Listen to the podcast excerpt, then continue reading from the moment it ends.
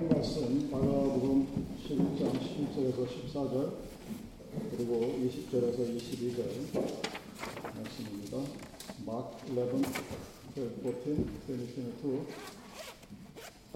22 봉독하겠습니다. 이튿날 그들이 베다니에서 나왔을 때 예수께서 시장하셨는데 멀리서 잎사귀 있는 한 무화과 나무를 보시고 그 나무에 무엇이 있을까 하여 가셨더니 가서 보신즉 잎사귀에 아무것도 없더라. 이는 무화과의 때가 아니니라. 예수께서 남에게 말씀하여 이르시되 이제부터 영원토록 사람이 너에게서 열매를 따먹지 못하게 하시니 제자들이 이를 듣더라. 20절에서 22절 말씀입니다. 그들이 아침에 지나갈 때 무화과 나무가 뿌리째 많은 것을 보고 베드로가 생각이 나서 여짜오되 라비오 보소서 저주하신 무화과 나무가 말랐나이다. 예수께서 그들에게 대답하여 이르시되 하나님을 믿어라. 아멘. 나경재 목사님 무화과 나무의 교훈을 말씀으로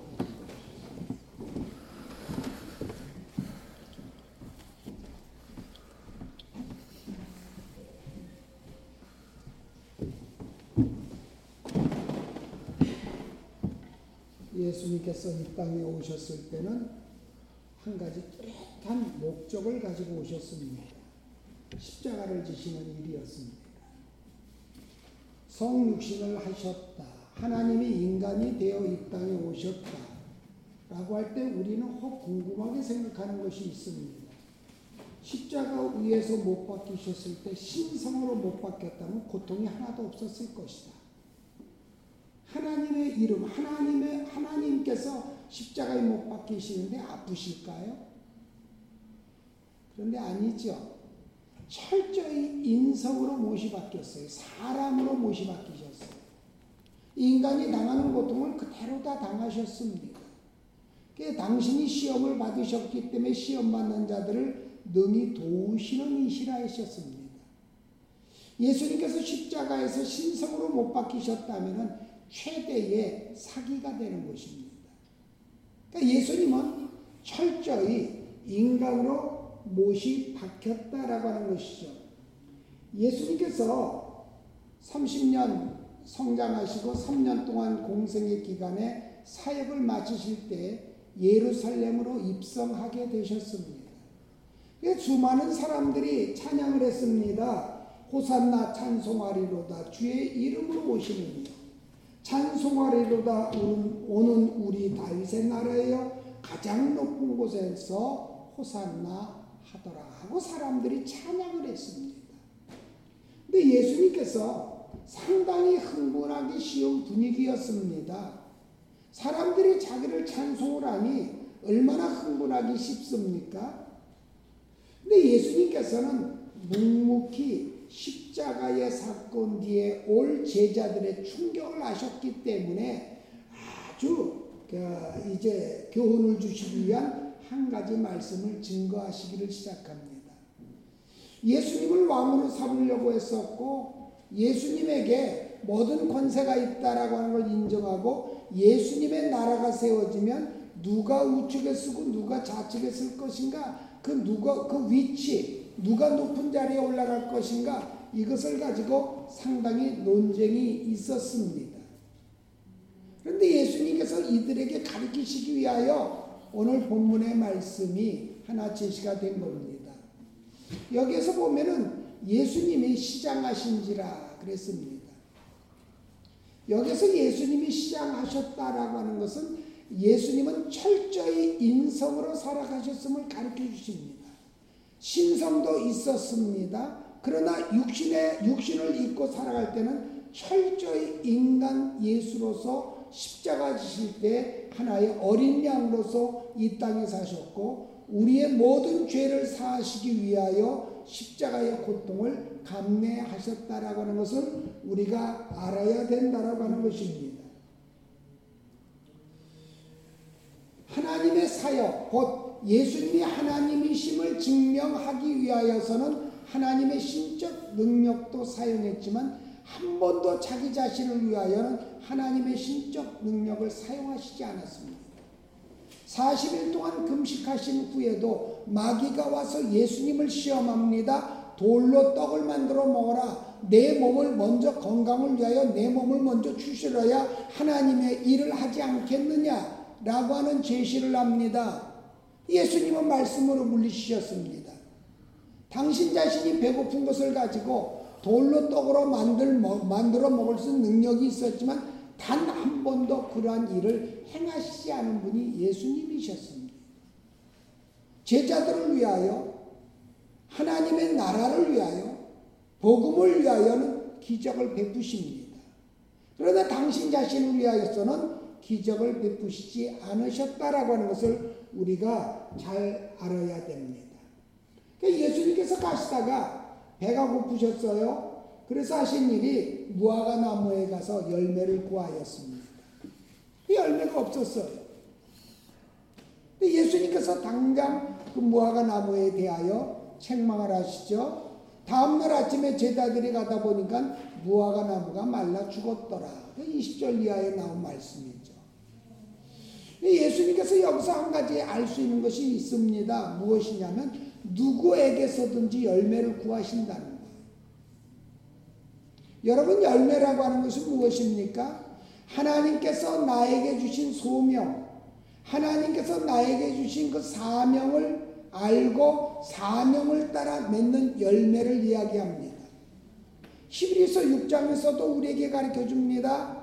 좋은 열매 맺는 가지는 어떻게 되고요? 복을 받고 열매 맺지 못하는 가지는 잘려서 불에 태워지리라. 요한복음에서도 우리에게 15장에서 가르치죠. 열매가 있는 자, 과실이 있는 자에게는 하나님께 무엇을 구하든지 다 받게 된다 그랬습니다. 너희가 내 안에 내 말이 너희 안에 거하면 무엇이든지 구하라 이루리라. 그러니까 열매라고 하는 것은 예수님께서 항상 구하는 것입니다. 네가 그리스도인이냐? 네가 20년, 30년, 40년을 믿었는데 내가 너에게 소명을 주었는데 너는 어떠한 열매를 맺었느냐? 하나님께서 묻습니다. 내가 맺은 열매는 무엇이냐? 이번에 후배 목사 교회에서 40주년 교회가 세워진 지 40년이 되었다고 이제 그 교회 잔치를 열었습니다. 목사님하고 저하고 다 갔었어요. 근데 주보에 보니까 40년 근속 과정, 30년 근속 과정 꽤 돼요. 의사 출신들이고 교수 출신들이에요. 그분들이 다. 그리고 나서 그 잔치를 하고 며칠 있다가 그 교회 수석 장로였던 장로님을 어디서 만나게 되었어요. 근데 그 장로님이 이야기하는 거예요. 목사님 그때 보셨죠? 교회 대표로 이렇게 뭘 받으신 분 있었죠? 꽃다발 받으신 분. 아, 그 40주년 뭐 되셨다는 분이요? 그랬더니 그분이 의사인데요. 교회에서 가장 큰 문제예요. 그러는 거예요. 무슨 문제예요? 사사건건 뭐 있으면 종이에다 적어갖고 나와서 재직회 때 발표하고 교회 까고 뭐가 잘못됐다 그러고 그분 한 번 움직이고 나면 교회가 쑥대밭이 돼요.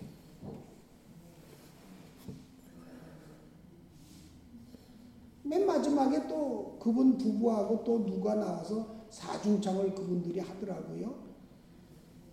잘하시는 분들도 있었을 텐데 왜 그분들이 하셨나? 그러니까 교회 주인은 나다. 그걸 표하기 위하여 그렇게 교회에서 사건을 만들고 그런다는. 40주년 되었으면 교회 주인 행사를 하려면 섬김의 자세가 자세가 되어야 하는데 섬기는 것이 아니라 굴림을 하려고 하는 거예요. 시카고 어느 교회가 있었어요. 지금 요 옆에 와서 목회를 하셔요. 그 교회를 갔더니 강대상이 있고 그 앞에 그 뭐 공고인가요? 그두 그 개짜리. 그게 제일 가운데 제일 앞에 있어요. 그 들어가서 제가 한마디 했어요. 이 교회는 저거 치는 사람이 주인이구만 그랬어요. 자기가 그걸 치니까 제일 앞에 놓고 나머지 드럼도 있고 뭐 악기가 있는데 그것이 제일 앞에 있는 거예요. 이 교회 주인은 나야. 라고 하는 거예요. 여기선 내가 제일이야. 제일 위야. 근데 예수님께서 말씀하시기를 가장 높은 자가 가장 낮은 자리에 가서 섬김의 자세를 가져야 하는 것을 강조하는데 오래 믿고 오래 나와준 건 참 감사해요. 그 상태가 되었다면 그 사람들은 그 교회 그만 나와야 돼요. 만약 한 성전을 지었어요. 그 성전에 거의 다의 재정을 댔어요. 그러면 그 사람은 그 교회를 떠나는 게 좋습니다. 이유가 뭐예요? 내가라고 하는 게 들어가기 때문이에요. 오히려 떠나고 겸손하게 무릎을 꿇을 수 있고 한다면 문제가 안 되는데 내가라고 하는 게 나오면은 그 사람은 있어서는 안 되는 사람이에요. 오늘 무화과 나무에 가서 열매를 구하였어요. 그런데 중요한 건 무엇입니까? 본문에 읽어보면 아직 무화과의 때가 아니라 아직 무화과가 열매를 맺을 때가 아니에요. 왜? 봄이니까요. 봄에 무슨 열매가 맺습니까? 가을에 맺든가 여름에 맺죠? 무화과의 때가 아님에도 불구하고 예수님께서 가셔서 무화과를 구하신 것은 여기에는 제자들에게 주시고자 하는 큰 교훈이 있다고 하는 것을 우리가 알아야 합니다. 우리는 말하죠. 아유, 피곤해서 못했어요. 뭐해서 못했어요. 여러 가지 핑계거리를 내요. 예수님께서는 여기서 가르치시는 것이 무엇을 바빠서 피곤해서 무엇을 못했다가 아니라 예수님께서는 항상 우리에게 열매를 구하신다라고 하는 거예요. 겸손한 모습으로 순종하는 모습으로 군림하는 자세가 아니라 겸손히 무릎 꿇고 나가는 겸손한 자세의 신앙의 모습을 우리에게 요구하시고 열매를 구하신다라고 거예요. 오늘 우리는 예수 그리스도를 믿었습니다. 10년, 20년, 30년, 40년, 50년도 넘게 믿었습니다. 근데 지나간 귀향길을 돌이켜서 주님의 은혜가 아닌 것은 하나도 없었습니다. 모두가 주님의 은혜인 것을 압니다. 그리고 내가 이때껏 맺었던 열매는 무엇인가라고 하는 것을 항상 계수를 할 수 있어야 됩니다. 작년부터 마음에 한 가지 오는 게 있었어요. 아, 내가 하나님 앞에 조금 느슨해졌다. 금식을 하면서 좀 하나님 앞에 다시 허리를 동요, 조여야 될 필요가 있겠다. 라고 시작해서, 어, 언젠가 할까라고 하는 게 자꾸 미뤄오다가 드디어 이번 주에 금식을 시작했어요. 지금 3일 됐어요. 금식을 자랑하는 것이 아니에요. 어떻게 하면 내 남은 일생 동안에 더 하나님께서 기뻐하시는 열매를 맺을 수 있을까? 나 자신을 하나님 앞에 돌이켜보는 시간이에요. 뭐 며칠 금식하는 그것이 뭐 대단한 것입니까? 그럼 별거 아니에요. 하나님 앞에서 내가 항상 서 있어야 될 자세. 하나님 앞에 내가 가져야 될 자세, 마음의 중심. 이것이 내가 지금 하나님을 향하고 있느냐 아니면 내가 세속을 향하고 있느냐 하나님의 소명보다 세상의 것이 먼저 우선시되어 있지 않느냐 이걸 한번 점검해 보기 위하여 하나님 앞에 기도하는 시간을 갖고 있어요. 예수님께서 말씀하시는 거예요. 무화과의 때가 아님에도 불구하고 제자들 앞에서 무화과 나무에 가서 열매를 구하시는 예수님. 제자들에게 과연 어떠한 내용의 교훈을 주시기 위하여 그렇게 하셨을까요? 이유 되지 마라. 피곤했다고 이야기하지도 마라. 바빴다고 이야기하지도 마라. 정신없었다고 이야기하지도 마라. 너희는 항상 어느 때 주님이 구하시던 맺어야 될 열매를 맺어라. 어느 위치에 올라가서 실수했다고 이야기하지 말아라. 주님께서 필요로 하는 열매를 구할 때 너는 그 열매를 드릴 수 있는 자가 되어야 한다라고 하는 것을 우리에게 가르쳐 주고 있습니다. 시대가 빨라지고 있습니다. 과연 교회의 현재 모습이 몇 년이나 더 갈까 궁금합니다. 앞으로는 캐시가 없어집니다.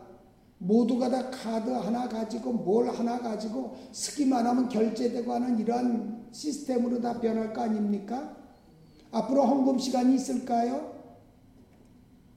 교회에다가 카드 뭐 결제할 수 있는 시스템을 넣어놔야 헌금이 뭐 개수가 되지 않겠습니까?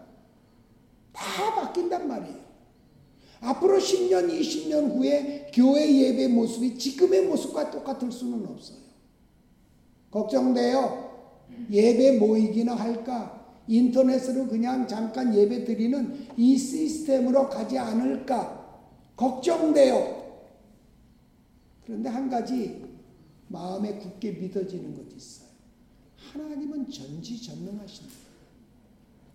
하나님은 전지전능하신데 앞으로 교회가 더 큰 성령의 능력과 은혜로 무장하지 않으면 교회 모임이 없어질 것이라고 하는 것은 확실합니다. 날이 가면 갈수록 우리는 말씀 중심, 기도 중심, 이제 하나님 앞에 바른 신앙의 중심으로 세워지고 하나님의 기사와 이적과 표적이 나타나고 하나님의 영광이 드러나는 이러한 교회로 서지 않으면 안 되겠다라고 하는 것이죠. 목자로서 책임감이 있어요. 어떻게 하여야 그런 교회가 될까? 목자가 먼저 생명 걸지 않으면 안 되죠. 나이가 들으나 젊으나 마찬가지예요. 하나님의 사람으로서 철저히 바로 세워지지 않으면 앞으로 종말의 교회에서는 교회가 교회 역할을 하기 힘들다라고 하는 거예요. 오늘 예수님 말씀하셔요. 이유 조건 따지지 말고 열매 맺어라. 어떠한 환경 조건 따지지 말고 열매 맺어라. 너에게 원하시는 하나님께서 원하시는 소명, 내가 맺어야 되는 열매, 이 목적 의식도 없다면 어떻게 열매를 맺겠어? 정신 똑바로 차리고 바른 신앙 가지고 하나님 앞에 바로 세워져 영광 돌릴 수 있는 저와 여러분 되시기를 예수님 이름으로 축원을 드립니다. 기도합니다.